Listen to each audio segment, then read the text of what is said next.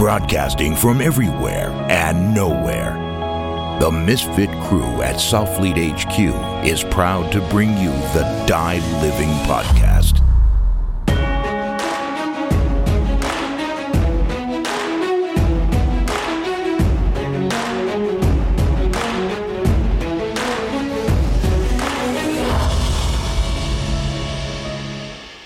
So today we have Adam Holroyd.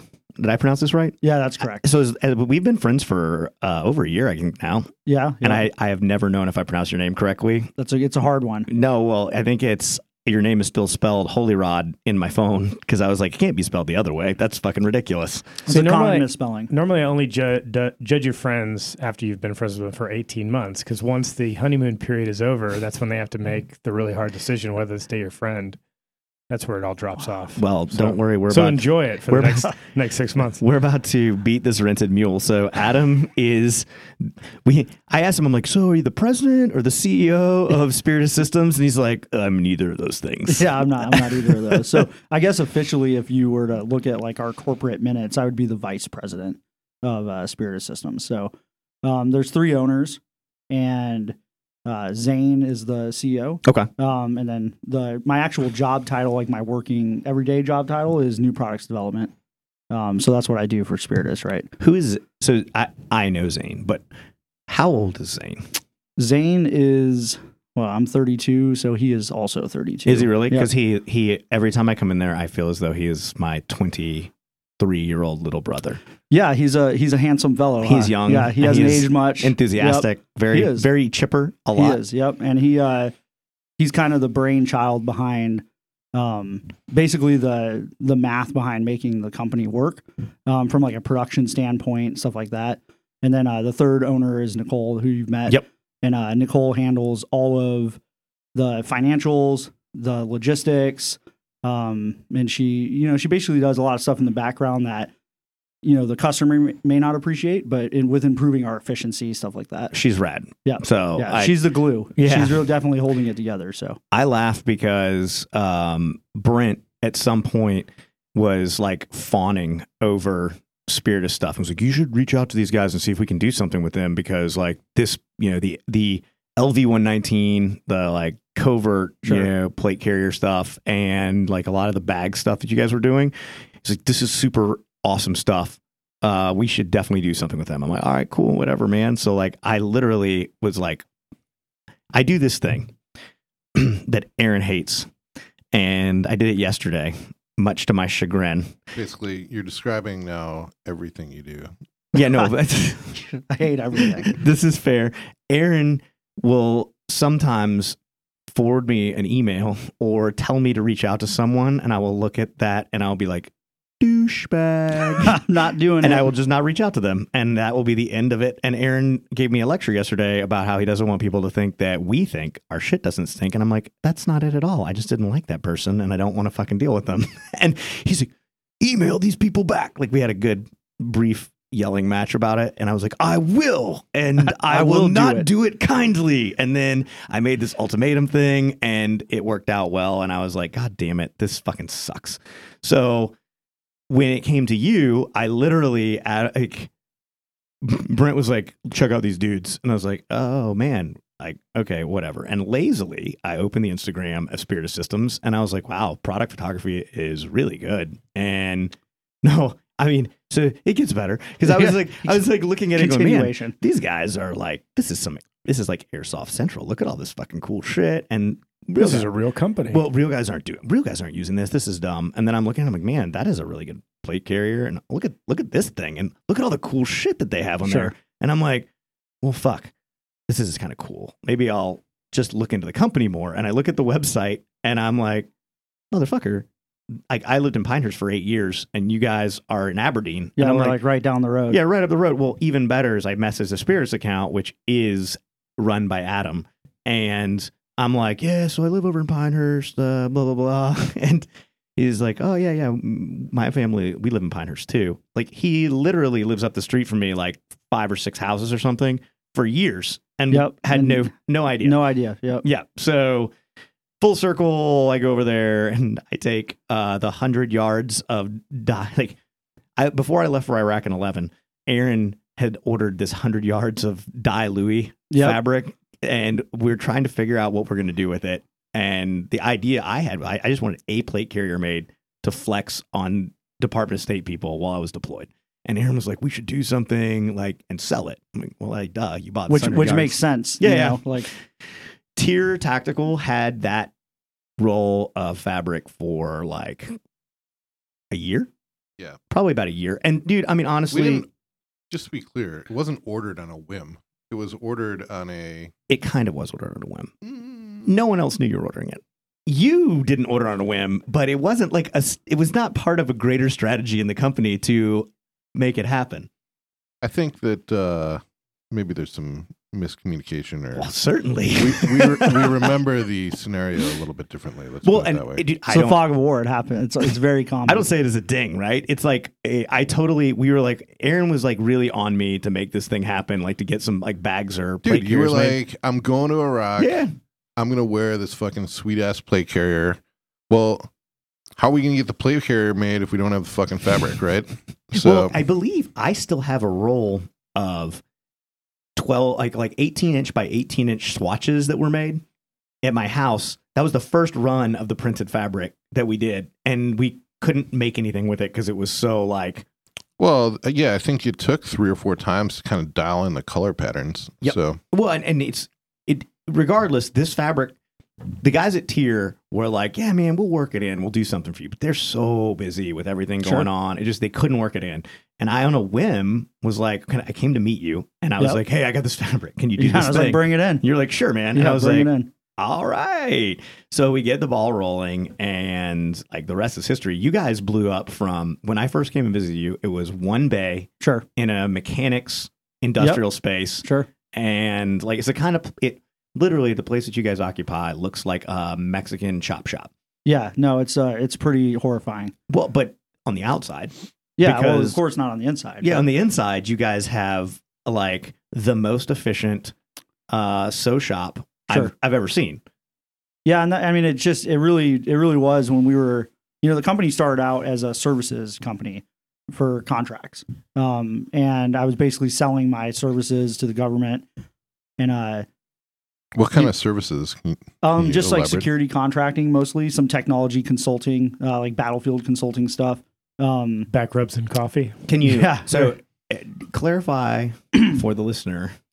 Sure. What your background is in that realm. yeah, so I mean, I'm just a, a pretty regular guy, honestly. Um, A fucking nerd. Yeah, I was I was uh, in the in the regular army on the but mainly on the reconnaissance side, the scout sniper side. Thank you for your service. You're you're very welcome. I got out um, and I you know like a lot of guys who didn't know, really know what to do.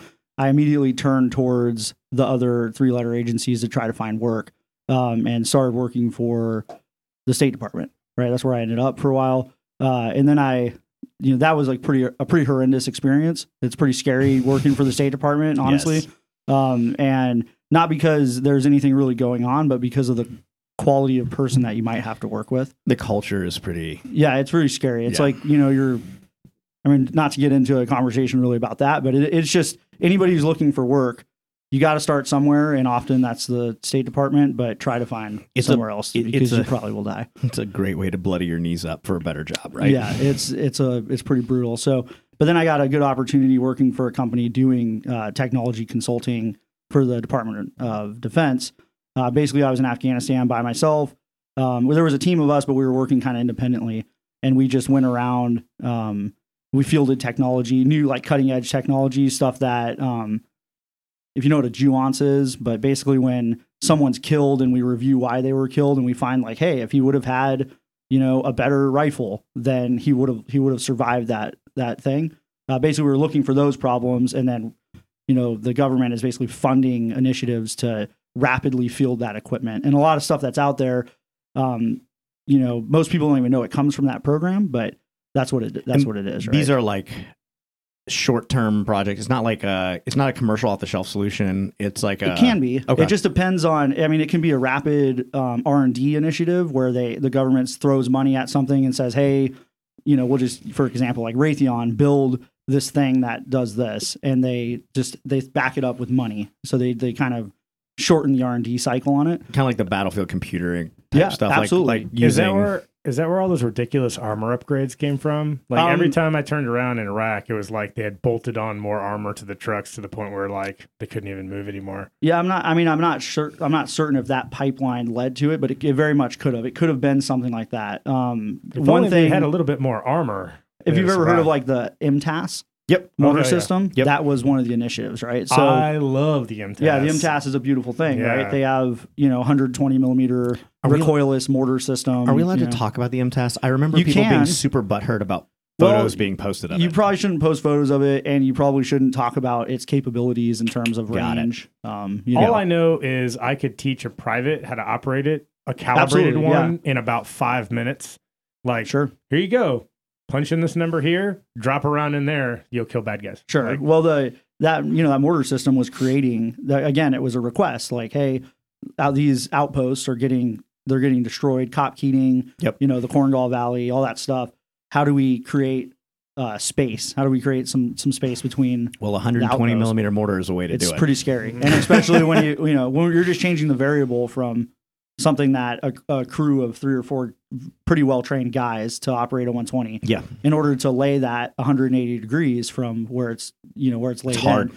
It's just you have to be skilled. I mean, even the most skilled crews can do it in a few minutes, right? To get it back Yep. onto onto the stand. You know, you know that's not the case with the MTAS where Nope. it's like, oh, you're you're behind us. Okay, well, I'm just gonna rotate the gun Yep. and start shooting at you. So, Yeah. No, Um, no plotting boards, no FDC. Exactly. It's all done. yep, Well, it's and just all done. Yeah. Yeah, it's a And beautiful that, system. that with a drone, man, you're just you're yeah, oh yeah. It's and it's it's it's lethal. It's lethal, lethally accurate in a way that a normal mortar tube, because of the physics of how it, you know, it's recoilless versus something that's has a, a bipod. Yep. Right. So it, uh, you know, those systems though were things that you know there were other systems. There was like some robotic stuff. Um, the company that I was working for actually, I mean, they did a lot of really good stuff to you know basically field those things. Right. So there's the government office that would basically process that stuff, like fund it, all those things, and then the company I worked for would would help train it, field it, test it, all that kind of stuff. So, um, so but during that time, I was in Afghanistan, and, and Zane was actually in Afghanistan as well, down in Kandahar, um, out of the little place called Pasab. There's like this tiny little speck out in the middle of nowhere. Um, and I happened to be, I was just, I had freedom of movement. So I could go down. I took a, I took a couple flights down just to see him. Yeah. Um, and uh, I was fielding some stuff down there to some EOD guys. And, you know, we were sitting outside of one of his, you know, his little hooches and we were just talking about, you know, I was looking at his stuff and I'm like, man, it's the same. Like I went into Afghanistan the first time in 2006. He's wearing mostly the same, Eagle CIRAS. the same stuff. It's just like, it's just garbage, you know? Which is funny because at the time it was such an upgrade over like point blank, you know, armor Sure. or I mean, even IOTVs are so big, right? well over over pistol belts, you know, like it, it- like Yeah, like web gear, things like Yeah. that. I mean, there's, there's, you know, pluses and minuses to all equipment. at the time, right? I thought that an Eagle CIRAS was like the coolest fucking thing on the planet. it was, it was the coolest thing. I mean, Yep. at the time, that was the pinnacle Yep. of, of vest technology. But you know, he's still wearing the same stuff. The complaints are the same Yep. from the guy on the ground. So It's uh, we heavy. we had this idea that we can do. We we should start making equipment. Yeah. Um, it was kind of naive at first because it's not very easy. Like s- manufacturing is hard, and so Dude, we, manufacturing yeah. in the US, right? sewing manufacturing in Yeah. the US. You know, we and pretty design much, is super hard. It You is. know, it's super easy to be like, well, if only it had this thing, and then Yep. you get into the nuts and bolts of making that thing, engineering it properly, and making it durable is Sure. like, woo. well, and what you draw on paper in your mind, it doesn't actually translate to fabric. That's the biggest. That is the biggest complaint we have. Uh, you know, people send in an idea. They're like, I have this idea for a change, and then you you know to take them from like, well, this is why it won't work. This and they just why. don't understand because when you draw it on paper, you can bend the you know the will of Yep. the item. sure. But when you're manufacturing it, you're like, well, it doesn't fit into the sewing machine. It, you know, this is too hard for a sewing operator to do efficiently. The quality goes, you know, it's just like all these variables that we we just didn't understand. Mhm. Um, but we, you know, I got back before Zane was still deployed. I came back. I got out of that job and I started doing a, a stateside um, engineering job with a, a radio company.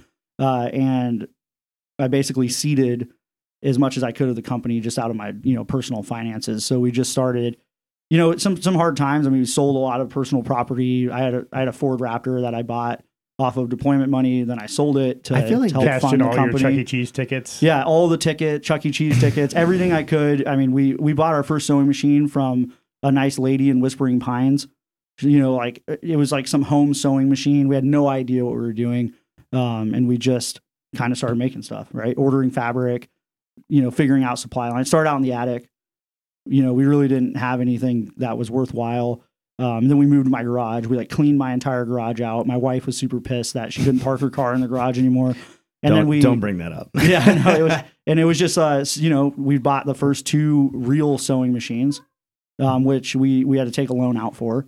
You know, How much is a real sewing machine? Uh, depends on the model you get, but we bought a bar tacker and a flatbed, and I think the in totality it costs around six or seven thousand dollars. At which point, so Nicole Sure. is the wife. Yep. At this point, she has no ownership stake in the company because it's not a real company, and she thinks you're an idiot, right? Yeah. Oh yeah. She was. She. was- well, I mean, nobody believed the dream. You know, and, Well, and sure. honestly, sometimes I don't. I don't even believe that.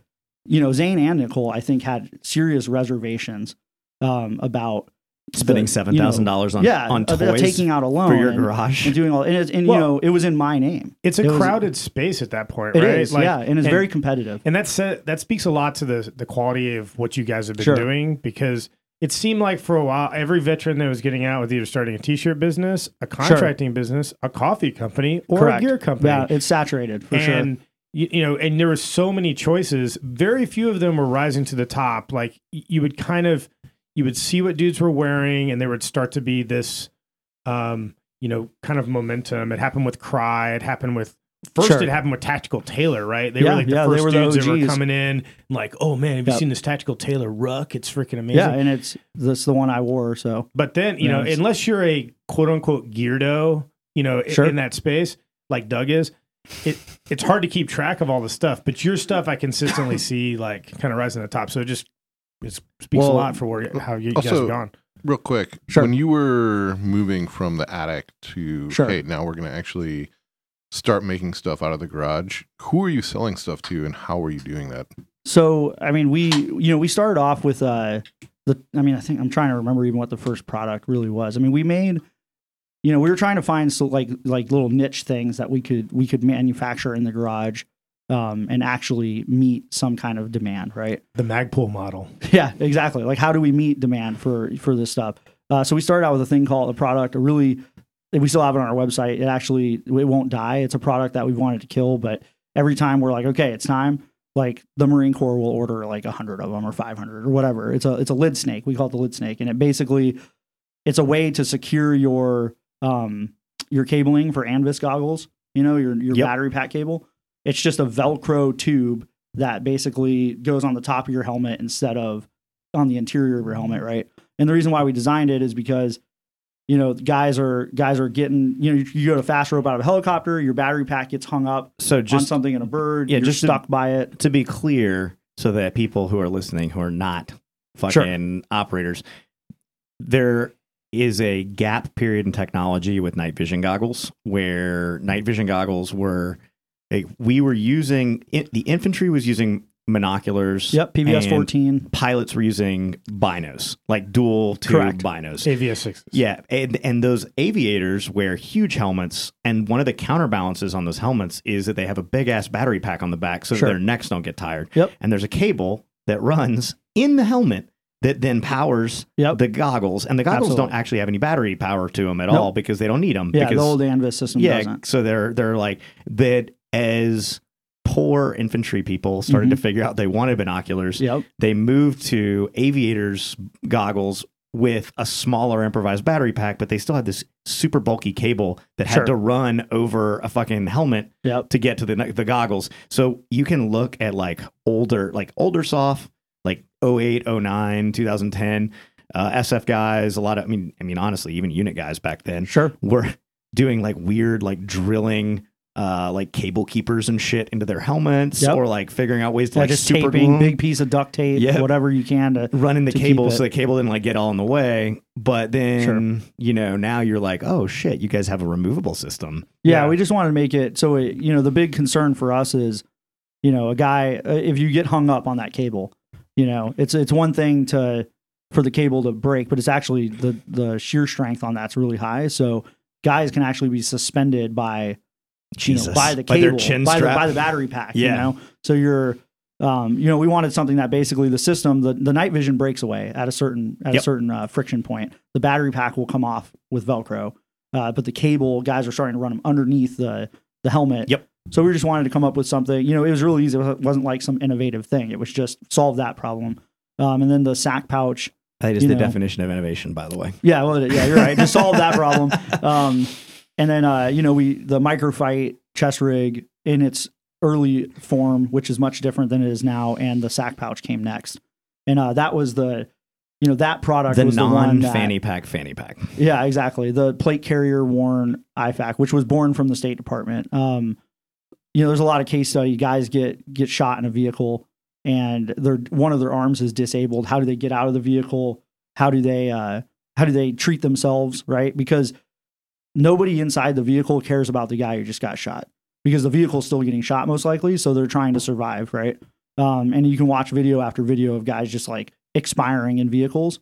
Um, and one of the reasons is that their medical equipment was on as far away from somewhere they could reach it as possible. It's either not on their body, it's in a go bag somewhere in the back of the vehicle, or it was on the far left or far right, you know, kind of side um, side of their armor.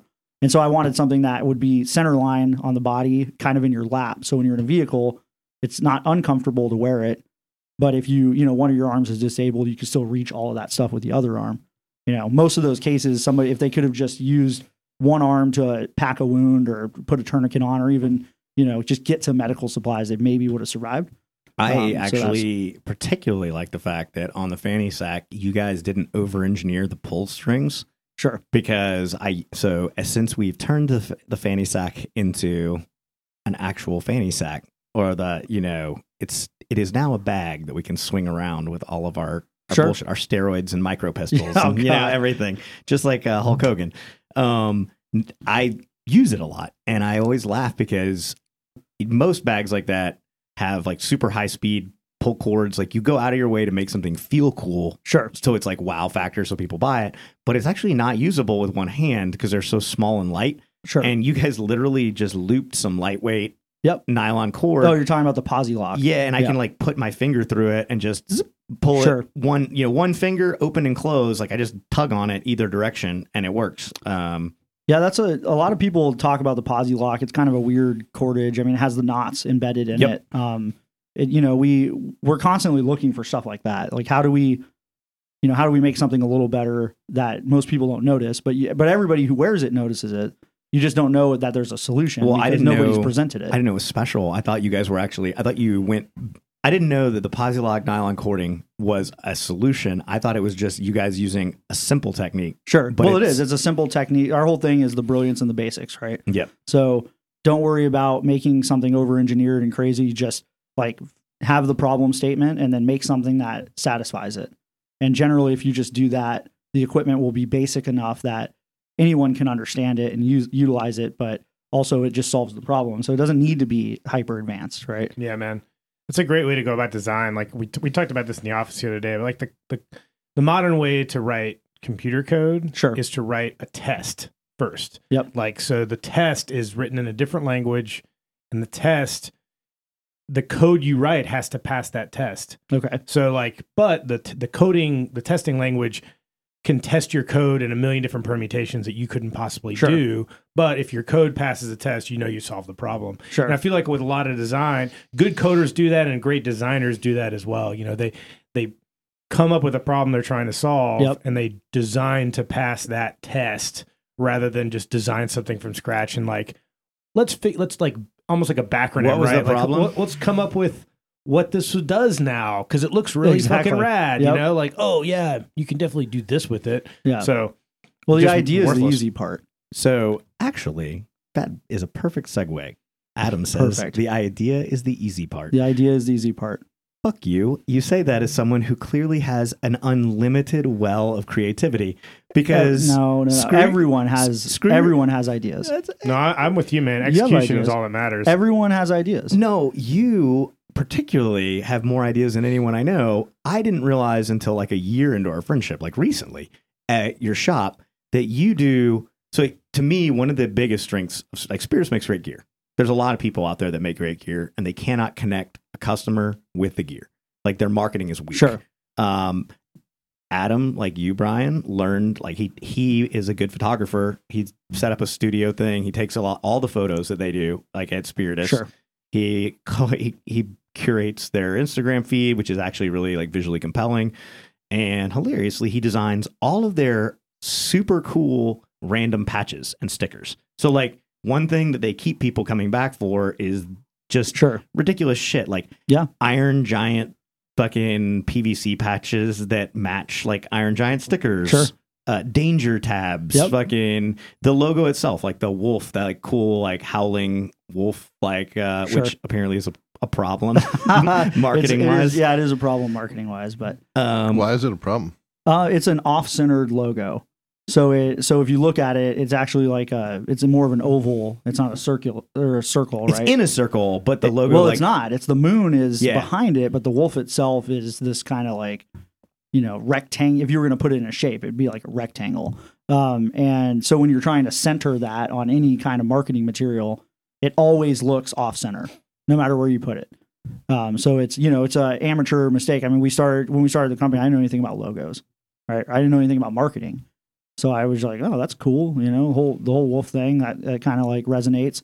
And uh, now we're stuck with the the logo, and and it's a it's militant. I mean, our fan base. We even just like posed the question, like, what if we decided to change the logo? And everybody's like, I'll die. if you change the logo, I'll die. I'm like, okay, I guess we won't. Well, but I we feel like change that, it. that question is similar to if we build a bunch of plates, will you guys buy them? And they're like, yeah. Yeah, and then they don't. I'm like, yeah, so fuck. but I mean, Yeah. dude, but, but literally, You literally do you. Every time I go into your shop, there is a new round of like I have to have these stickers, and when I when I bring them to like the team room or I show them to, they, they disappear. It's, I it's love the danger tab. it's Oh, fu- I brought I brought you more stickers. I brought you the the shit slaps saw yes. Oh saw my god, stickers. They're in the box right now. Dude, I have a 17 year old kid, man, Yep. and like you posted the fucking it's a M249 saw Yep. with a fucking it says shit slaps on it, and I'm like, my god, this is like Yep. I hear this a hundred times a day in my house because like that shit slaps so hard, and It I'm did. like, you fucking kids. It's so fun. Yeah, that What does that mean for the uninitiated? It's a it's a teenager's way of saying something that's super cool. Hmm. Yeah. I mean the thing about the saw though, I mean it does it does slap. it I mean slaps. machine gun slap. That's Yep. what they do. But I have to give credit though. So the we have a we have an intern working with us right now, and though that content was his his creation. I basically was like, hey, we want a video game sticker pack. That's what we. That's basically what he said. Make it video game, and uh, he.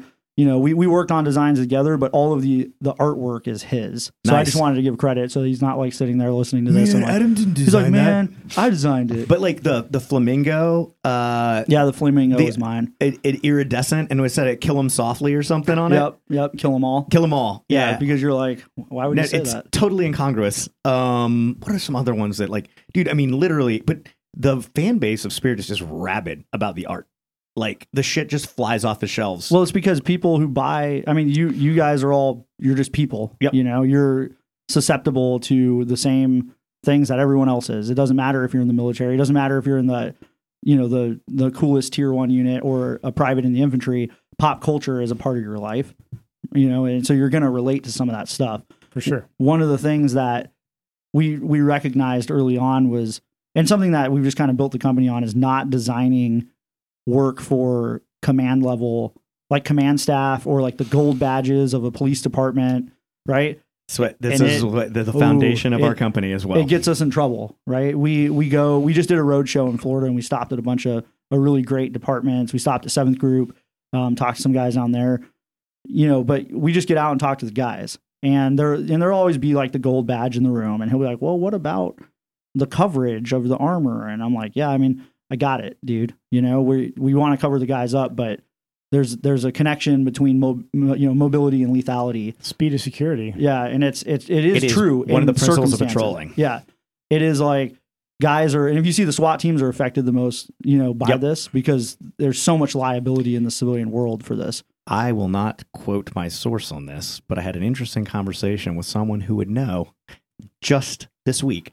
Saying because I was talking about helmets, and, Sure. and he was saying that they had done a bunch of studies about like the improved survivability of wearing a helmet. Because I was like, man, do people actually wear these? I only wear my helmet to mount my NVGs Sure. because I have accepted as a senior NCO that I do see better with NVGs. As a Yeah. as an E5, I was like, fuck it, I see better without these things. That's a lie. That is a lie. that is absolutely that is scientifically But I also like a lie. you know, I- there's always that that pressure, the command pressure, like wear your helmet, wear your helmet, it'll Sure. save your life. You should. And- yeah, but You sure. But it only improves your survivability about two percent, Yeah. as it- opposed to wearing sure. uh, hip protection, which like if Mhm. you wear like you know the super annoying Yeah, wear the fucking diaper. Like diaper, ballistic Yep. diapers. Yeah. yeah. that that incre- that increases your survivability up to thirty two percent. depends on the conflict. Yep. And that's where, you know, that's where the data coming back. This war, obviously, I call it the never ending war, right? We have collected and aggregated data in a way, um, not only the US, but our NATO allies, that is, all these armor companies have access to, to this information, right? If they're doing any kind of government contract. Uh, and you can basically see where we are failing to protect and where we're not and what and where there's like this it's like a matrix right? And there's a nexus point of cost and survivability and all these things that come into play. Uh, and and you know basically the helmet in this conflict is you know we're not getting shelled for hours and hours Yep. and hours. Guys aren't sitting in a trench line with their head exposed the Yep. whole time. Um, but it is i just wear it you know it's more for me it's like there's a lot of other variables um, besides You know, the only Frag. variable that matters to me is looking cool looking cool. i mean it's the sixth principle you know, Baseball so- hat every Yeah, time. baseball Dude, hat. I, I I didn't wear my helmet for safety, but I rung my bell twice wearing a baseball cap, getting out of a razor during a gunfight, Yep. and I wore it every time after that because it wasn't about like I didn't. it's wasn't not worried about it's impact shot. protection as well It's- Razors don't bother me as like because growing up in the you know growing up running around fucking side by sides and ATVs and shit like I didn't hit my head. You're a big dude, Brian, so like I see it. But like the only time I willingly wore a helmet so far in like almost 15 years of service is in an MRAP or a MATV because there's like you just climb in there and Yeah, you look you're- around and you're you're like touching everything basically. this is like all the hardest edges I've ever seen. Like I don't even want to bump into stuff. Yeah, it's like a Well, big block it's and like an a MRAP's, lego and an MRAP's going to kill you in a rollover. Yep. You know, Yeah, like oh, yeah. because we I used You're to be squash your- ultra your anal dome. about ratchet strapping down Yep, everything. everything. oh yeah I think about how You our gun be. trucks looked when we were in Afghanistan in 09, like our MRAPs, when we moved into them. And I'm like, holy fuck, we had, Yeah. dude, everything's a missile everything in there. You know, like, and we did ratchet strap everything down, but like in rollovers, which happened, you'd look and be like, ooh, that ratchet strap was, it broke it was, it was a little stressed- moldy It was stressed Yeah. to its ultimate yeah you're strength. like, "Ugh." Cause you like, and dude, I, I'm just like, I, we were idiots. sure If an RPG or anything had gotten into that MRAP, Sure. it was basically like a fucking Chinese firework factory. We had mortar rounds and but i mean what else are you supposed to do and that's the inherent danger of you know using explosives Yep. i mean it's it's around you you have to transport it in some way you know ammunition i mean the it's funny how your perspective shifts from you know i talk about this a lot with my wife you know it's hard to it, the, the integration problem with veterans getting back um, you have a group of people who are pretty marginalized while they're in service right if you're an e5 in the 10th mountain division you're you're a nobody Listen here, Right. shithead. yeah We- no we, it's just like we get the job we need done somebody to be in charge of KP. Go do it. and being a veteran doesn't mean anything because you're a veteran but you're still in service so you're like whatever. I don't nobody else cares. There's another 500000 dudes around me and nobody gives a shit about my veteran status.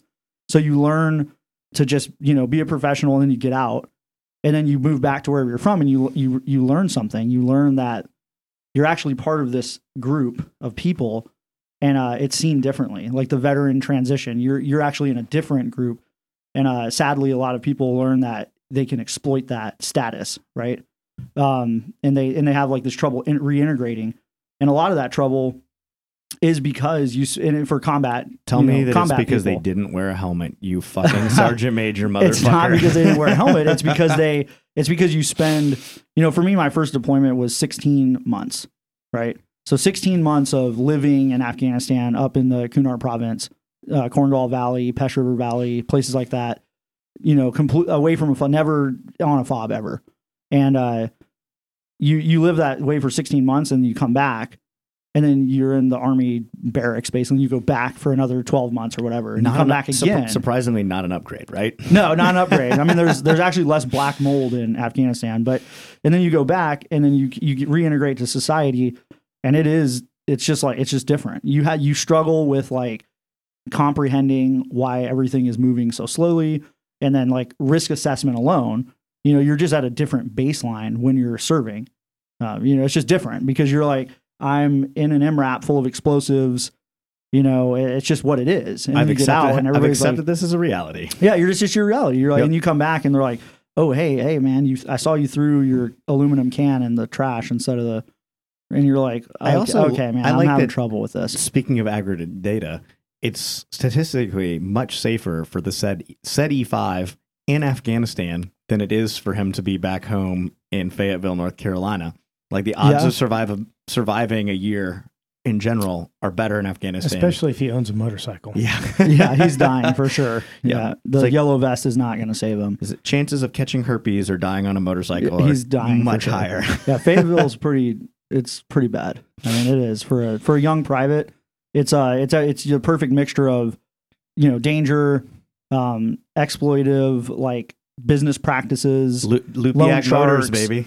gang active. I mean, there's, I mean, it's it's hard to navigate that, especially when you're you're you're like I'm from Iowa, and I you know I didn't know that there were people out there. That I got a regular paycheck. me I got no rent, and I will take a thirty percent loan on a on a powder Charger. blue Mustang. Yep. Yep, with white interior. with uh, 24 Hell yeah, for sure. Well, how did this? How did we get to this? I don't point? know. I like That's the rabbit beauty of the podcast. I You were talking originally about dealing with commanders, then yeah, that did, and then it don't went into this. Yeah. But I think it actually started with a question.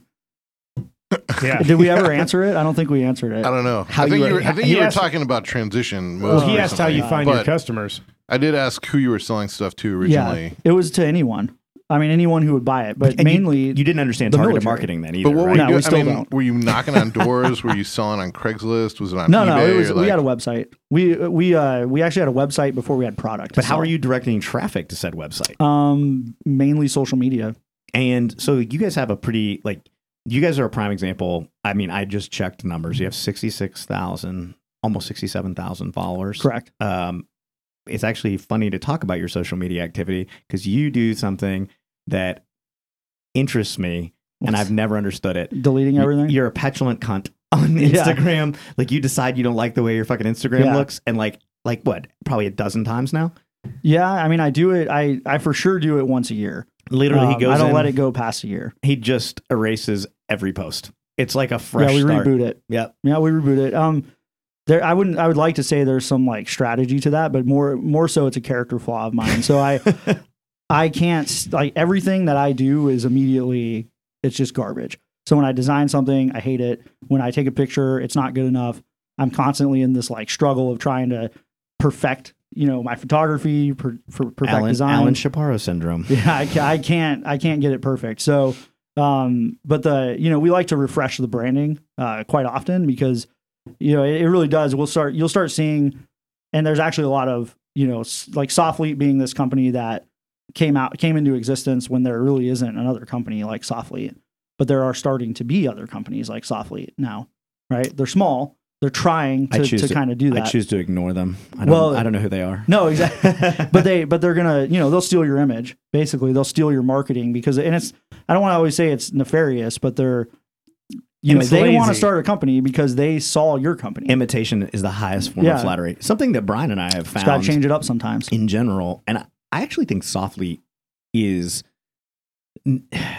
our other business where we do like this bed and breakfast type thing. Sure. is more immune to it because the initial start is so much more difficult. Sure. But like at Soflete, humble beginnings, man. Selling a selling a PDF of an exercise program is easy. We see a lot of guys on like Train Heroic selling Sure. exercise programs that are modeled for a tactical athlete. Yep. And like the barrier for entry for that is almost non-existent. Yeah. But getting traction with it is harder, right? So like figuring out what the next step is becomes more difficult, resourcing the capital. Sure. So like a lot of people I think want to emulate that, but then find out that like the reality of it, like the idea of selling all your cool toys, getting rid of your Ford Raptor and buying seven thousand dollars worth of Sure. sewing machines is not something that people are willing to do. Well, it's like what we he and I referenced earlier, which is ideas are easy, but execution is hard.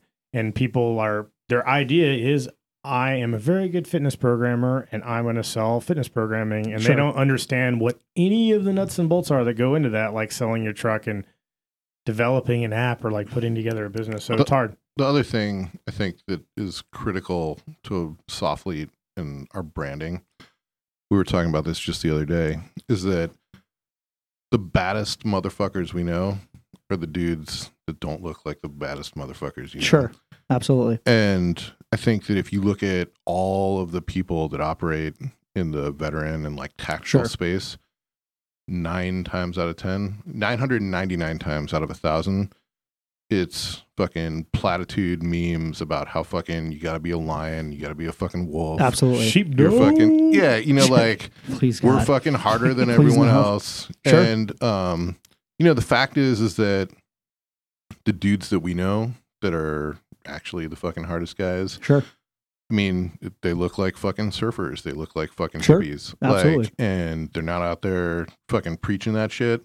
Um, and I think that for us as a company, you know, like we aren't fucking talking about how fucking hard we are. First of all, we know that we're not the fucking hardest motherfuckers out there. Sure. But second of all, you My know, like, deadlift speaks for that.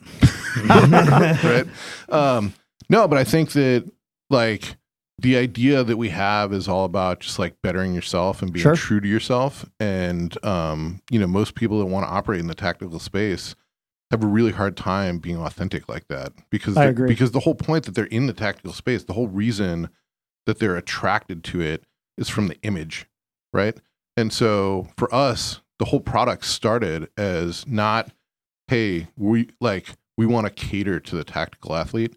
It started with, hey, we have a guy that does this job and he wants to sell something. He wants to provide a service Sure. specifically to those people. Soflete started with a fitness program that wasn't tailored to like tactical guys. It wasn't tailored Sure. to soft guys. It was a program specifically written for active operational special operations guys, Sure. right? So like not even hey, you're you're a special forces dude. It's like are you specifically a team guy right now? yeah And that's that is the seed that like Sure. brought Yeah. to us to where we are right now. And I think that um, you know, even though you could say that maybe we stray from that from time to time, It's not just that we that stray from it. We're providing. We provide we've we've We- grown beyond it. But we, yeah, we provide the- ta- targeted, like we're providing generalist workout programs to people who need it, sure, which is which is our original mission statement to begin with, anyway. for sure. Yeah, but which is um, what I think is true. that still- attitude is still central to everything that we, that we I would agree with that. It doesn't matter how good our product is, or what our intent is, or how true to ourselves we are. If we don't make it attractive to other people, it'll never sell. And but that we're is- never going to do that with platitudes and memes. No, no, no, no, no. A hundred percent. No, but I think I that like I think that one thing that something I've really liked about Spiritus Systems and what I'm actually like what I love about us is that we regardless of if you're true to yourself or you pursue like your passion or whatever these other I mean these are all platitudes, right? Like I mean honestly saying where we came from kind of a platitude in a weird I, way. I don't think it's a platitude. Well, because we've learned a long time ago, we don't sell workout programs to. I mean, the market for just soft guys is small, and you know, like getting them to adapt. The market of soft guys is yeah, small. and getting them to adopt the program indefinitely. Like you know, we have we all have ADD. We let guys keep coming back to Soflete, but they'll try this stuff just to see. You know, guys. Yeah, but that's not a platitude. Saying, No, no, but saying that like that's why we're successful is it's not true. Uh, it's not why Spiritus is true, even though they make great products. Like the marketing, the like, hey man, like making people want to be a part of your product, making them. Well, that you're speaking to authenticity, which is what I was talking about with Yeah. platitudes. yeah, and that's I and mean sometimes a good true product. for Soflete. yeah, I mean that's the that's the big thing I think for companies now um, that are you know they're not struggling. There's a lot of companies that very recently, you know, up until very recently, they didn't have they didn't even have an Instagram or a Facebook or any social media presence, uh, and they and it was like a badge of honor to them to like not like we're not on any of that, and I'm I, I just see it as like a person who you know was like we're never going to put anything in a newspaper when when the printing press happened, right? They were like we we do word of mouth only. That's Well, like you guys like- are cool with your printing press, like you know that's but that's like that's not us. It's a mixture of go, get off my lawn and like some Sure. sort of velvet rope thing. Yeah. Like, oh, I mean, you can go too far with it, and uh, I think there's definitely like some social implications with social media that it's like damaging us in, in ways. But For um, us specifically, the people who are involved in like manipulating no, it. It's definitely damaging me. Yeah, but, me too. Uh, it is. It is one of those things that it's a tool that you you exploit to to reach your your customer base. And exploit maybe isn't even the right word It is because right, it is the right word. well, you but but those those customers want to be reached, Yep. and that's something that I recognize about social media is that when I get on my Instagram, I, like my personal Instagram, I've I've pruned it to to be what I want to see. You know, it's like an ad by you know Arcteryx or something. Yep. I want to see that. It's not you know it's not something bad happening to me. It's something that I enjoy, so I want to see it. So I'm actually I'm trying to change my view on social media a little bit. Um, Well, I think You- it's you know, you- I think it is telling that previously this is and this is thoughts by Doug. So prepare to we- here prepare, to, prepare to like a- disagree or you know whatever, but go fuck yourself.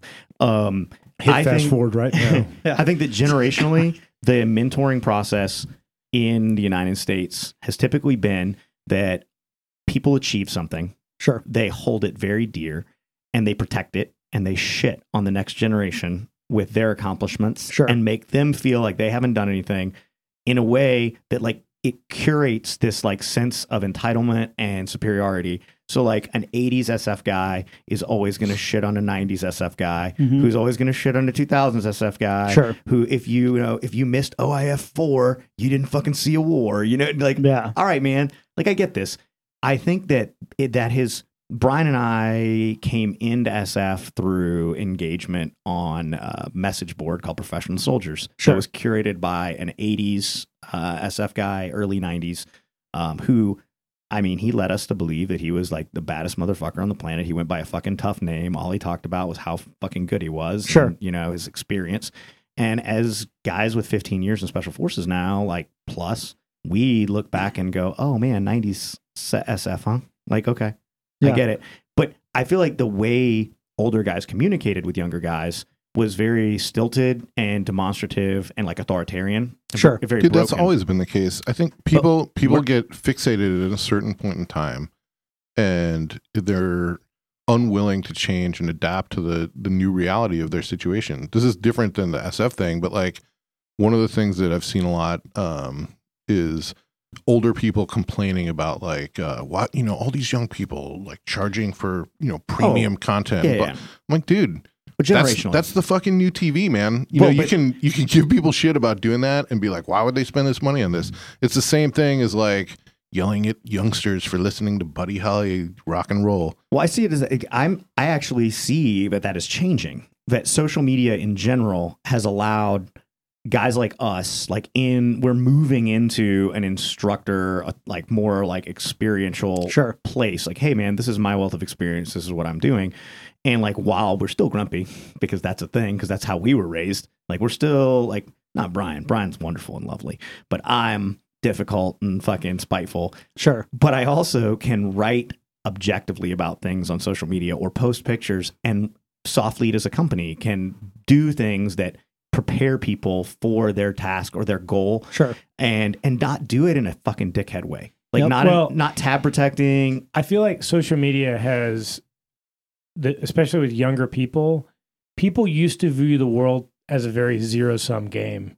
Like for every there's only there's a finite amount of positions in the what I'm doing, and for every person that comes up, someone has to leave. That person could be me, so I've got to kind of Sure. protect the realm from these new interlopers. And social media has shown that like you know what? You may have had zero followers yesterday, and now you have 100,000 followers today, and you didn't take those followers from anyone.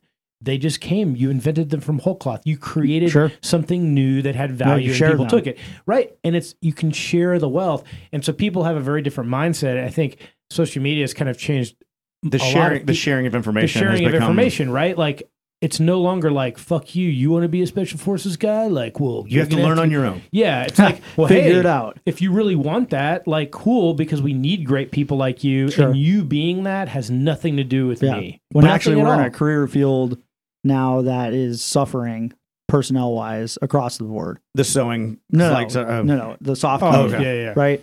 Um, you can't, you know, one of my friends is a RAS instructor, um, and he's like, we cannot get soft MOSs to pass. We just can't get them to, to not quit. Yeah. Right. And so they're struggling to get people, and which is, you know, different from when I came in the military. It was, it was still, it was right at the tail end of the, it, you know, there's still a lot of pride in being in something like that, you know, but after the repeated deployment, and this, this war has taken a toll on the military that I think is not fully realized by anyone, right? Psychologically, because if you have a guy in the regular army who's who came in in the 2000s, early 2000s, he's now deployed. He's trying. He's he's about to retire, right? But he's deployed 10 times, and that doesn't mean he's deployed a total of three years. He's deployed 10 years yeah. of his life. Like that combat exposure is, you know, and Just if he's in being- the infantry, just being combat gone. infantry. Who even cares about if it's stressful, like from a combat standpoint? Like, Sure. well, I mean, it, psychologically, it matters. I'm assuming- it really matters. that eight out of ten of those years Sure. deployed were pretty boring. It, it just depends on where you were. But that doesn't negate the stress of being gone. Yeah, and the fa- I mean, and, Yeah, and I, you know, family, finances, whatever. It's like, hey Sure. man, like that's a it fucking, all it piles up. it's a tough eight years. Yeah, and I and I feel bad for when I was young, when I was when I was a private, my first deployment. Uh, I would look at some of the some of my leadership and kind of with, with disgust because they were, you know, I was there like I was young, um, I was fit, I you know I was doing my job, and I, I would look back at these guys who were going through stuff that maybe I just couldn't understand as a as a young person. Fourth divorce. That's what I'm saying. It's like I can't imagine now being on some mountain with no there. I mean, there was no satellite phones. There was nothing. You know, there was the even the internet access that there is now overseas was just wasn't there. My right? wife cheated on me three times while I was at home, and here I am in Afghanistan for a year. Yeah, and, what's uh, going on? Or what's like, on or you're home? going through a divorce and it's just nasty. Yep. And uh, you can't. You know, you're just, and then you're also dealing with the war, right? The war effort. I think that the Instagram, like the point that I was going to get to there, which is, is really encouraging to me in all of this, is that we get to talk about this kind of stuff in Sure. a public forum now where other younger, like, we don't know the impact we're having on younger guys. And I don't say that to like Sure. toot my own horn. I say it more specifically that, like, it encourages me to speak more candidly. It encourages me to Sure. be more open and share more, Yep. not protect. Because, you know, like when Jericho went to Ra- Ranger Rendezvous and he's like, hey, man, I had, you know, half a dozen dudes come up to me at Ranger Rendezvous and be like, I really, really appreciate what Soflete's done. Because when I was in high school, I started following the Instagram account. I started looking at the workouts and it prepped me. It gave me something, a target to aim at. It gave me Yep, the tools absolutely. to succeed. And now I'm at Ranger Regiment and like I'm having a great time. This is this is what I've always dreamed of doing. Sure. I don't think that that existed for us. It was a fucking corn maze when we came in. No, I mean you went, you joined, you like went to talk to the recruiter. Who was a depending liar. on who Yeah. you talked to, they Yeah. you had a bad experience, a good experience. It's like I would say the path is much more defined and the help is much more defined. The downside of social media, and this is me putting on my old man hat, Yes. is that it's conditioned our brains to quit things. sure, So, you know, it, it used to be, man, if you wanted to entertainment, you put on a movie or you had like 20 channels that you could watch. And like, if you n- wanted to see your show that was your favorite show, you had to wait for it because it came on at 8 and you didn't have TiVo, TiVo. bitch. Well, you didn't have TiVo. Yeah, So maybe you had to like program your VCR and it was like super Sure, difficult. Or yeah. you read a book, you sit there. But all the media that people ingest now, if you don't even like it for a millisecond, Oh, you yeah. can swipe away. And that has translated into military selection process where it's like Sure. this is difficult, it's really hard. Yeah. I'm just gonna quit. Like Yeah, I'm just gonna go. on. So yeah, because you're right. VW rates, voluntary withdrawal rates have dramatically risen Sure. across all the selection programs. I, I mean, I think it's a larger societal thing, though. I think we have. Um, it starts with like the the social hierarchy, um, which is you know something that a lot of people don't even recognize as a th- as a thing, right? But they're no matter what, if you took a bunch of people and you just put them together and and they were just naked, and you're like, go out in this in the woods. Eventually, somebody would start doing something, and then there would be value to that. jerking off. Yeah, whatever it is, building something, and then that social hierarchy would come about. Adam said we go into the woods naked. First thing I'm gonna do is Yeah, jerk well, there off. you go. No, the first thing you're going to do is try to take build round some at pants. the chamber. You know what I mean? But Put it's that uh, weapon on safe. it's you know that social hierarchy is natural because once somebody has something that is of value, then you automatically are placed into a, a category, right, with a top and a bottom. Did you ever, did you ever see And- that movie, The Gods Must Be Crazy? I haven't. As a '80s movie that was the shit. Is about like a it's it's filmed in Africa and there's like a Didn't have John Denver in it or something. I don't remember. I I don't remember. I know that the, the plot line is hilarious in the sense that there's a bush plane flying over sub-Saharan Africa and the dude's drinking a Coke and that's like the beginning of the movie and he finishes the Coke and uh, it's a bottle Coke and he just throws it out the plane window Sure. as we would do in the 80s and it you know like flies down and sinks in the ground and in the movie cuts to Matabele tribesmen who find this bottle and they've never seen anything like it Yeah. it's like we live on tubers and Sure. you know we Yeah. hunt and we Beautiful drink Coke bottle. yeah we drink the root like no water here at all we suck it out of roots you know Sure. like and this coke bottle comes and it's like the hardest substance they've ever seen Yeah. they use it to like tan hides and there's only one and it, yeah, don't these super Don't happy people who are perfectly content in their lives and have happy families Sure. suddenly become like they Very fight each other. stratified, No, yeah. they all fight each other for use of the Coke bottle. And then at one point, one of the kids tries to take it from another person that's using it. And then the person who's using it hits the kid in the head. And there's like, you know, blood and it's this, the, Sure. all this social trauma. The head guy from the tribe decides that he's going to take the Coke bottle and throw it off the ends of the earth because it is such a like a like sure divisive it's thing. disrupted their So the movie is about his quest into modern like Cape Town. sure Like he doesn't have any idea what's going on. It's this like tribes guy Yeah. with a bottle and he's gonna throw it into the ocean. He doesn't know where the end of the earth is, Sure. but he makes this he's like just gonna walk. amazing on foot journey to get rid of a Coke bottle. And it's actually just a super good movie. But social hierarchy wise, like it's amazing what Sure. a Coke bottle does. Well, I mean, it's just that you know, if you put people into a category, um, and there is a social hierarchy, you know, then there is a, winner and a loser, essentially, right? There are people who are at the bottom, and and there are people who are at the t- at the top, and the top will eventually be corrupted in some way. We are all winners in Christ. And yeah. Remember that. but uh, but if you look at it from that context, our society has been working towards eliminating the hierarchy, and you can see it. And, and I hate to bring this up because it's become kind of like a, a sounding board for this argument, but the the way we handle sports, like sports, with our children nowadays, right? we we- talk about trophies. We talk about. I'm just going back to this whole thing with uh, social media and how the selection process, right? Why are people voluntarily quitting? Why do people not want to be in the best organizations in the military? Um, they do want to be in those organizations. well, they no, They're no, just say, they're not. not really though. They Hmm. want it, and you're right. It's the it's the veneer, right? They see it on social media. They see the Soflete post with the guy with dual tubes on and the moon behind him, and they're like, "Wow, yeah. I want that." But then when they f- get faced with the the harsh reality of, "Hey, here's 60 pounds of shit, walk 30 miles," and their foot is falling off, Mhm. then they don't want it anymore, right? But the the thing they lack is you know coming out of like the intramural sports is a great a great example of why are why is there not a winner, right? Why is there not a loser? Why is there not and it, and it's okay to be a loser and it's okay to be a winner. Um, but you you should be a winner, right? And it's like, what do you do as somebody who's been defeated to become a winner? Is I think the piece that's the critical piece that we're missing well, I feel like now. we're Well, as a society, I feel like it's actually not removing the hierarchy or it's or eliminating it. What we're doing is we're eliminating low cost paths to a hierarchy. So like there is the top 1% and there is this big gap sure. and then there's all these other people who are now having their avenues like I'm going to be a, a socialist now. I'm like the proletariat no Sure. longer has a way to reach the bourgeoisie. There we've built a suitable standoff and the bourgeoisie are standing there with miniguns and turrets and Sure. they're like get the fuck off of our land. and you're like, "Okay, cool." well, that's yes, I won't.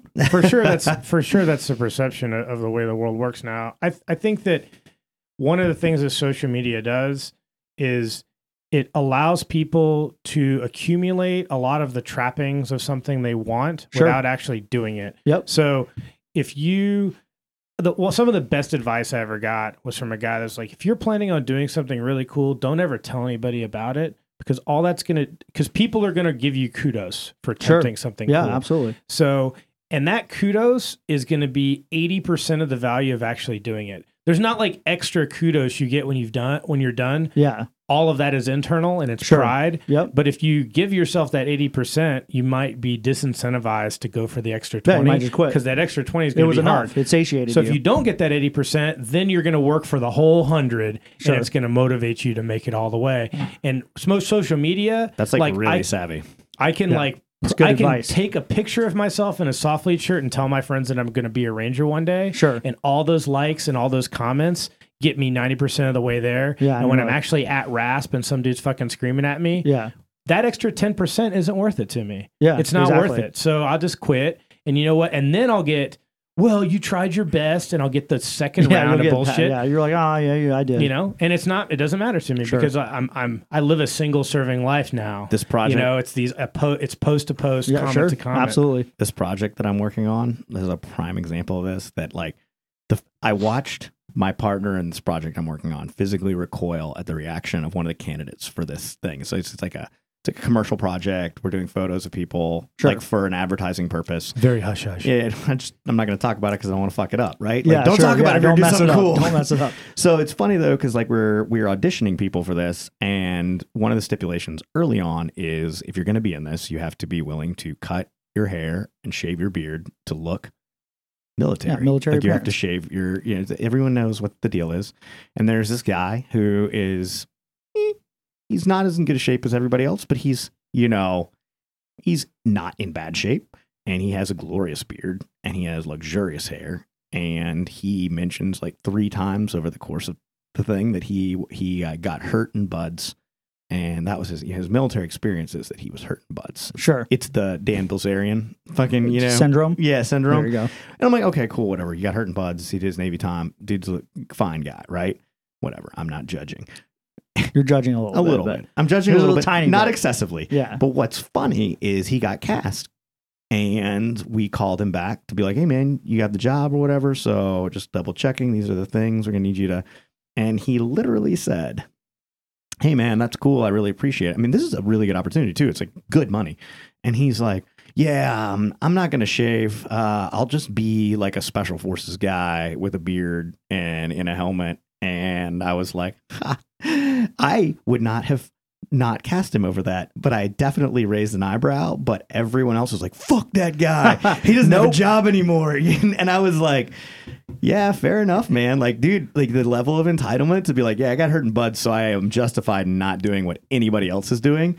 Guess what? You didn't get hurt in BUD/S. You likely voluntarily withdraw You rang the bell, or involuntarily were withdrawn as Sure. you, are just a Yeah, fucking because normally when there's an injury, there's there's a process to retain people. Because again, the the pool is small, and if somebody has the will to do it, but they break their ankle, you know, Well, guys, guys get minor injuries that Yeah. they push through. Like I'm Sure. always shocked by the dudes that have like massive stress fractures in Sure. their feet or they broke Yeah. their leg and they're like, no, oh, no, Oh, man, dude. I finished. well, Yeah, that guy, guy- wanted a it. friend of he mine, really I- wanted it. Yeah, a friend of mine I know that's at the unit now. Like we went through selection together. He did the long walk at the end of SF selection with two broken feet.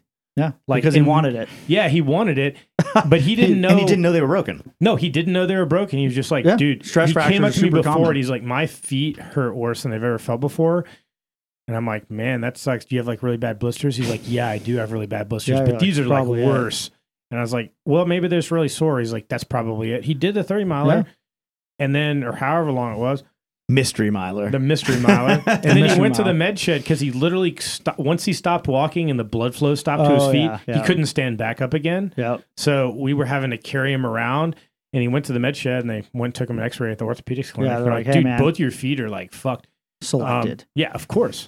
they were just like right there. They Yeah. like, But it's funny, You're in, Dude, no, we carried him off the field Yeah. like Rudy. Oh my god. but the funny part about that is that there's uh, probably a hundred dudes in your selection class who got a blister and they started talking negatively to themselves about how they couldn't like, man, this blister's going to ruin the rest of the, my experience. I Sure. can't push through it. Right.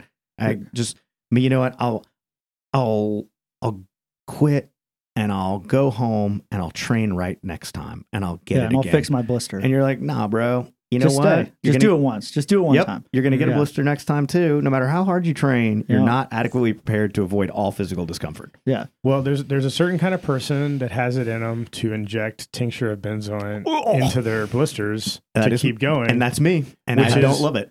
which is was not fun. the most painful thing I've ever experienced. Yeah. But you know what? It hurts for about 15 seconds, then Yeah. it's good, and then it's solid, and then you move You the fuck start out. walking again. Is that Yep. the, is that the same kind of person that would run on a hot asphalt just to prove a point? Let's not confuse bravery and stupidity. yeah, there's there's two different there's two different sections there. I think. a fine line, and but a nuanced one. Indeed. Um, wow, this this yeah this went.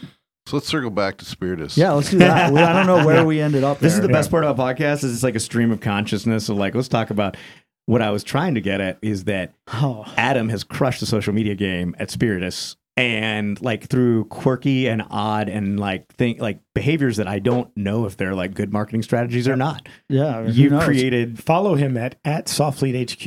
Yeah. Yeah, Wow. yeah, you've definitely um created a very devoted customer base. You Just I don't know. The fanny bag Well, that we I appreciate you. that. you guys, but- I think, um, you know, what brought what actually brought this to my mind is Sure. the fact that you walked in here with a peak design duffel bag, Sure, and I was Yeah. like, you know what, this fucking dude appreciates good design. I do. I And do. I Peak think- design makes some good stuff. there are places out there that have cool details on their stuff. and There are places out there that make bulletproof products. And there's very few places that make bulletproof products that are also like really well thought out as far Sure. as the fine details. And to be able to recognize that, and then also I think what you guys are doing at Spiritus like replicates that as well Sure. uh, is is what makes you guys stand out, in my opinion. So you guys recently expanded into like a much bigger production facility, right? Yeah, so we're I mean we we uh we basically we're in a building that was shared space. Um but we uh we basically were taking over more of that space. Right. Uh we were looking at like outfitting a new building, this really big building. Uh that, I mean we're kind of unsure if that's going to happen or not. Um you know how it is, the price is right or it's not. It Sure. just doesn't fit within. One of the things that we've always you know kind of like Spiritus Systems has always been very disciplined in our business approach financially right um we think i mean just through our i wouldn't say through my research because i don't do any of the business research but you know basically what zane has come up with is that there's a ton of there's a ton of research out there that shows that businesses are getting unnecessarily wrapped up in real estate right uh, so they they invest in a large facility with all the trimmings and big parking lots and cool stuff and then and then I a couple am- years I, later I am literally sitting right here. Why would you talk about me like that? Oh yeah, Adam? is that you? Well, so did you tell? I mean, did you tell these guys that I was at the wrong place? No. yeah, I was sitting up at the top of the hill at like some storage facility, like, It's the same area. It's and just I like it's poorly I, s- defined. I saw like a bike, so I was like, man, I know. I mean, I know they're into bike stuff. but then I Maybe was like, that's it's a them. poor person's bike, Adam. I Yeah, would never you be caught riding that bike. Oh, there was like a Diamondback. Is it the yeah? There's a dude uh, at the other building. That, Yeah. that makes. I hope he's not hand- listening to this because you just He's insulted. definitely his not bike. listening to this. Yeah. He uh, it, it's like a hobby shop for him, Yeah, I don't and know. he, was, he makes handmade wooden boats. he, okay, he oh, rebuilds. that's actually kind of cool. There, there's a specific model of sailboat. I went in and talked to him for a while. It's very interesting. Uh, he has them. They're antiques. They were only made during a certain period, and they're like super desirable. And he rescues them from all over the U.S. and then renovates them. And there's a a group. They, they it's a racing circuit that still goes on. It's like a specific kind of sailboat. And they're all like teak or whatever, and so you have to come in and like cut pieces out and like replace it with real wood. So like he and all his When are you guys going to get a, a Soflete branded version of that? Oh, Right? dude, I feel Yeah. like as See, it's already happening. As now. I exciting as this guy paints it, Doug in an ascot at the regatta. yeah, like, you can you can tell me this is exciting. I don't feel like it is. I, for one, choose the internal combustion engine. I, Right. don't, I think I'm. Is, are you guys hiring right now? um, Right now, we are not hiring. not because I, I might just come. I'm just going to come work Say here. what we you- would hire you, man. Okay. Yeah, in a- in a appreciate it, guys. When you ask if we're hiring, this is yeah, I get. I get no, what you're no. It, that it, literally, Aaron just displayed the way we hire, which Yeah. is we Oh, are you never have- you have value? Never adding a person, but we're what are you never really hiring. Yeah. Although you're more than welcome to come here as a salaried employee. No, I mean your uh, your facility is really cool. uh, well, so Yeah. actually, it's very. we very hire the way Doug shops, which is I didn't know I need this, but now that I've seen it, Now I I've seen it. cannot live without ten it. Ten thousand dollar bike. It's uh, it is true. yeah, I can see that. Going back to the product stuff though. Sure. Walk me through the design, testing, and release process for you guys. Okay, yeah. I mean, it's uh it's different depending on what the product is, of course, but we uh we always try to start with a problem statement. Um, and that can come from something we know or something a customer has brought to us, uh, or you know, just like market research and, and observation.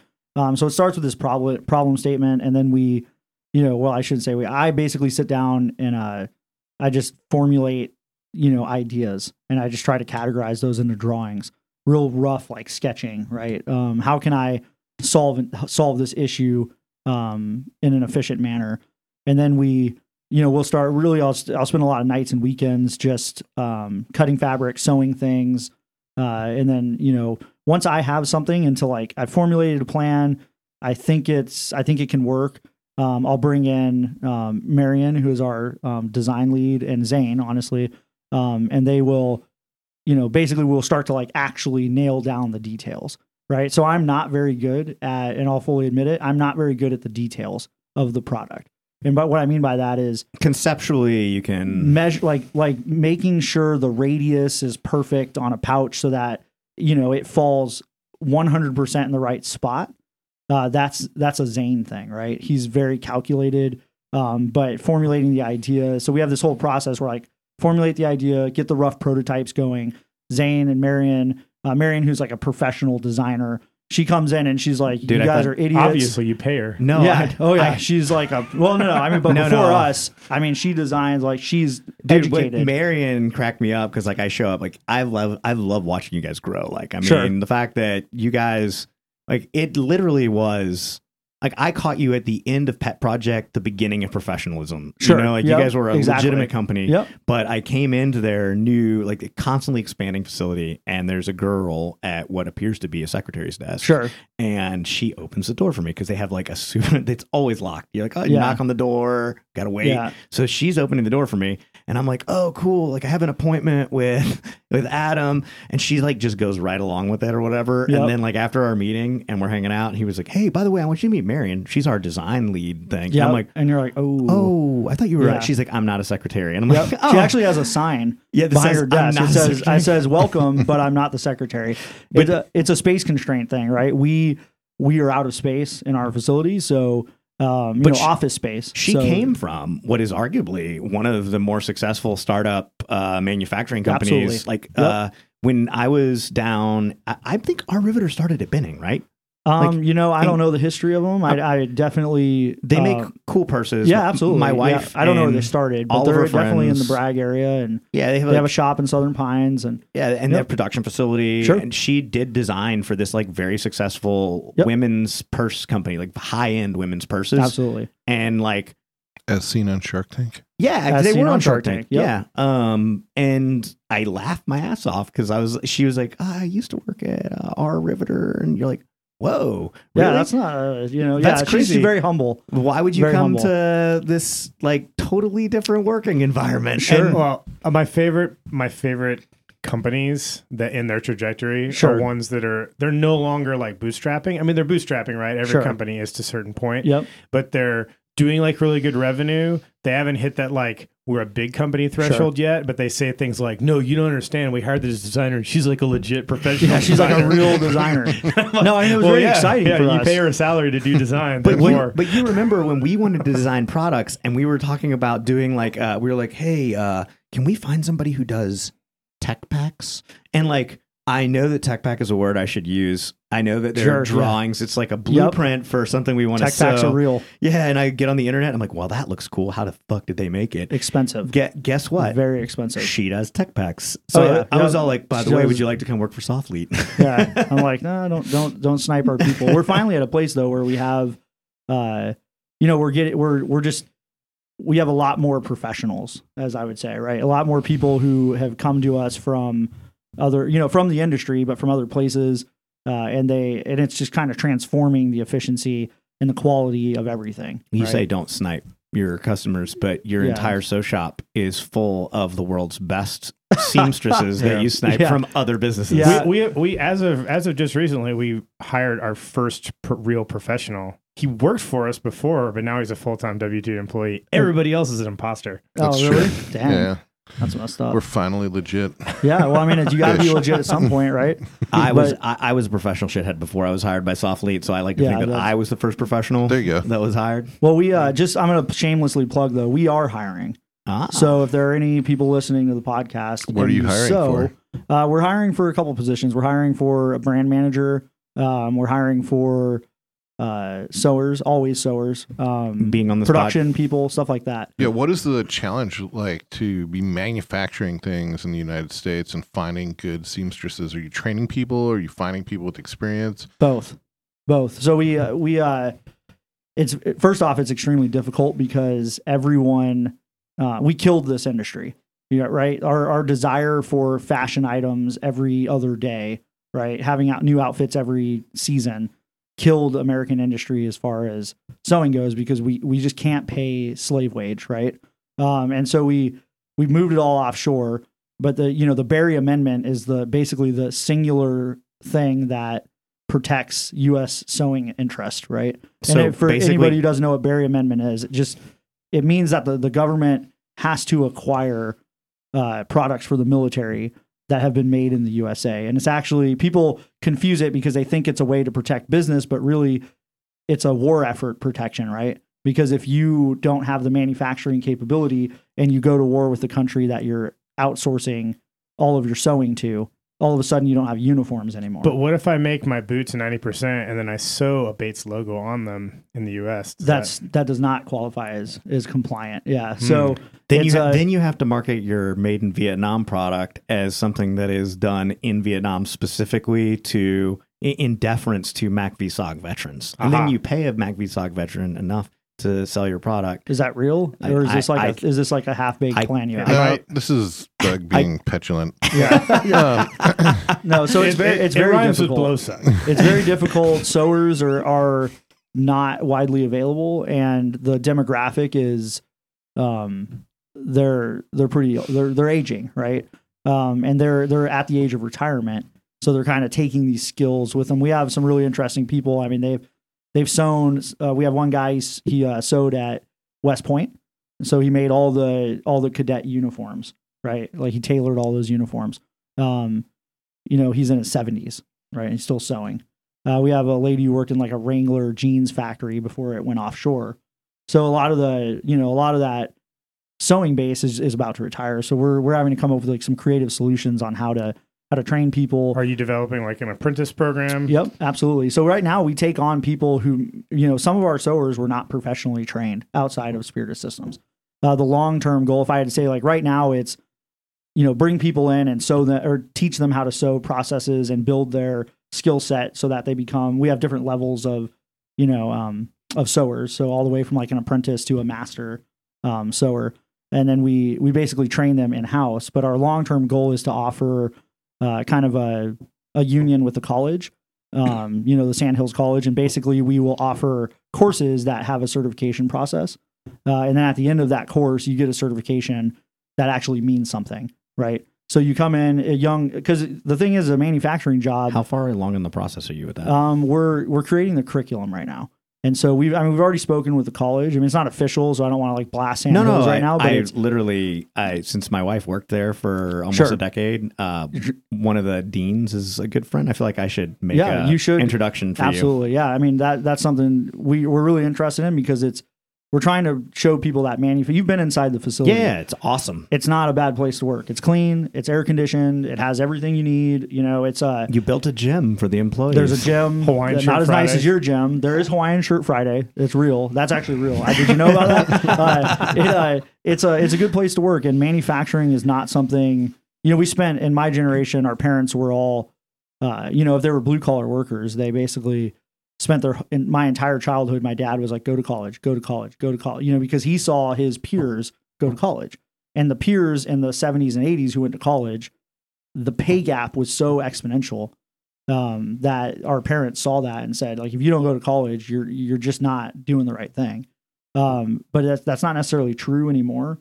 With Especially the, the with the- fact that college is so load. available. Oh Yeah. yeah, the debt ratio, the fact that you know, does college matter? Absolutely. Uh, if you're getting, especially if you're getting a technical based degree, something that requires education, you're in the medical field. yeah, science and technology, things that like if you don't have the degree, the space shuttle explodes. You know what I mean? But if you're like, hey, I'm just gonna go and I'm I don't know, I'm just gonna be a history guy or something. It's like it's it may not be worth it. You should maybe consider a professional skill set. Um, and we we're trying to offer that. We're just trying to offer a better place, but we definitely pay better than any other sewing manufacturing job um, in the U.S. So we uh, we that's Bold- something bold that we, claims with Adam Holland. yeah, yeah, well, it's Yeah. a truthful claim. So we, uh, you know, the the sewers that have experience get paid more than sewers at any other facility, and that's why we're attracting those those employees, right? Um, it just has to happen, right? We have to we have to pay them. Aaron's Aaron's very sad about this because he's like been so excited about us potentially doing something with you, and he's like, Sure. "Th- "There's no way we'll meet our margins now. Could Well- you pay them less?" Well, automation. well, automation. automation is our is the key, right? Uh, and so again, Zane's Zane is working very hard at you know the automated processes, right? And that's where we're getting killed on the foreign market as well. Um, you know, we're we're protected again because we're here in the states, but the automation is amazing, right? Like everything else in the world is made on machines, but sewing is still largely done by flatbed sewing Yeah. machines and the skills. Until Sobot right? 5000 is cre- created. Oh, yeah. Oh, yeah. Sobot five. It exists. I mean, you saw some of the machines now that we have these really big, like behemoth automated tackers where they're still, you know, that sewer's not losing their job. They're actually just it's the job is Increasing becoming better, right? Yeah, Productivity, accuracy, the you know, just like how you're positioned. You know, sitting at a machine all day versus uh, you know standing or being able to move around and stuff like that. So, but uh, that's how we're kind of like, you know, our long term goal and strategy is, you know, we're not going to be um, a small company forever, right? We're constantly adding sewers on. You know, we added ten sewers in the last what two and a half months, so we're constantly adding people because of the production capacity is is the need for it is there. Yeah. You know, every can't- time every time I show up at your place, Yeah. I'm like, "Holy fuck!" Like, wa- there's way more people here. Yeah, you there's know, a like- lot of stuff, right? It's like the blob. Oh, it just keeps no, it keeps growing. The, he, the, he occupies a new bay of their building almost every Sure. time I show up. I'm And like, the- how the fuck are you guys and the next time you show up, we'll be in another one because we just uh, we basically just finalized the agreement on that. Um, so expansion is necessary for it. The thing that I like the most about this, and I, I've talked with my like my dad grew up in like super upper crust East Coast society, and he's always lamented the fact that, and I, I mean, I've seen it too, is that like a lot of people who have money, a lot of people like with with uh, like a privileged upbringing, Sure. They have a lot of money and they do a lot of things experientially, but they don't have a passion for anything. Sure. And I love when like like with you and all my friends, everybody that I have a, is a close friend has a passion about something, and I love small business startups where like your passion was tactical gear and solving problems Sure. when you started this, and your passion for doing good things has grown that into. Now your passion is like sewing Sure. and how to Absolutely. expand small business. Like Yep. what what's a financially responsible way for us to Sure. expand and develop? I mean, you know, you guys have you talked about how you're handling the volume? Do you want to talk about that? Is that Um, I mean, we're just just basically through expansion. Uh, so I mean, we we kind of keep things close to you know, you, just because it is uh, it's a sensitive subject, and Yep. like our competitors are constantly trying to figure out like how many sewers do they have in their facility? Yeah. because that that enables them to understand. an army? There's an army of sewers well, there. we want them to. We, I mean, to any competitors listening, there's a lot, Yep. right? So we want them to. We don't ever want to expose the number because we we know now that their probing is intentional so that they can understand what things we can go after and what things we can't, Yep. right? And then uh, if we allow that information to get out, then they can restrict us. But basically, because they're just bigger, right? Shit's So they like- can go, hey, they're in this contract realm let's just own that realm and just exclude them from that We'll choke them out. so they can't exist right so we've been very good at uh, concealing our numbers and our facility and Like that's why everything people. has Uh, see, th- so Always in Adam's, single file lines. Adam's only expanded into another bay because it's a secret parking facility for all of his, his for all army the of cars sewers. yeah You must all carpool here, and you have to park your car in the in the next bay. yeah you have to hide them The Sand People Jesus meme is maybe my favorite meme of all time.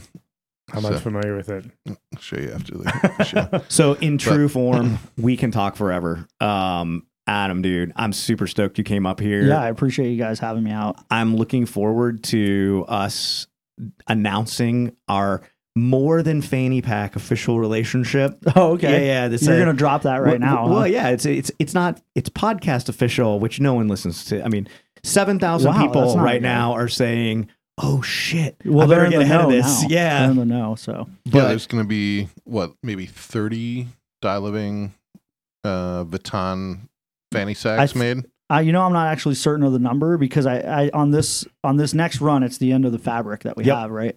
Uh, so we're just we're we're cutting the items you guys need, and then we're which we're not going to tell I, anybody what I those think are we can yet. tell. Oh, you want to tell them? Yeah, so we're going to make some. So the plate uh, I secretly posted a picture of the one that I yeah, own. die living Oh. Vuitton plate carriers. Okay. Uh, and which then the will rest will be fanny sacks. probably not be for sale, but That's maybe up to maybe guys. winnable. I like that So- people are still butthurt that they don't have the base pads. They're, it's like, yeah, I need some base pads. They never were sold. They'll never be sold. And like guys, because of it, like uh, that stuff is You gotta have some vaporware, man. It's unicorn. Yeah, just So- keep it in my Stuff. gun safe so I can so I can sell Can it. I on have eBay. one of them? Caress it. Watching it appreciate. eBay. I actually So- would like to get more, but if someone wants to get a job at your facility, Yeah. what, what do they do? Do they just bang on your door until the secretary Website. answers? Nope. Go to the website. Um, That's all right. You're gonna get a ton of Yeah, random Instagram Good. messages from I'm- people who are totally unqualified. sure. I've been a firefighter for five years. I should work at Soflete. And what's your Instagram handle? Uh, at Spiritus Systems. Oh, that's easy. difficult. Super Yeah. easy, right? So thanks for coming by, man. yeah, we awesome appreciate you chat. me. Dude, awesome. Thanks, man.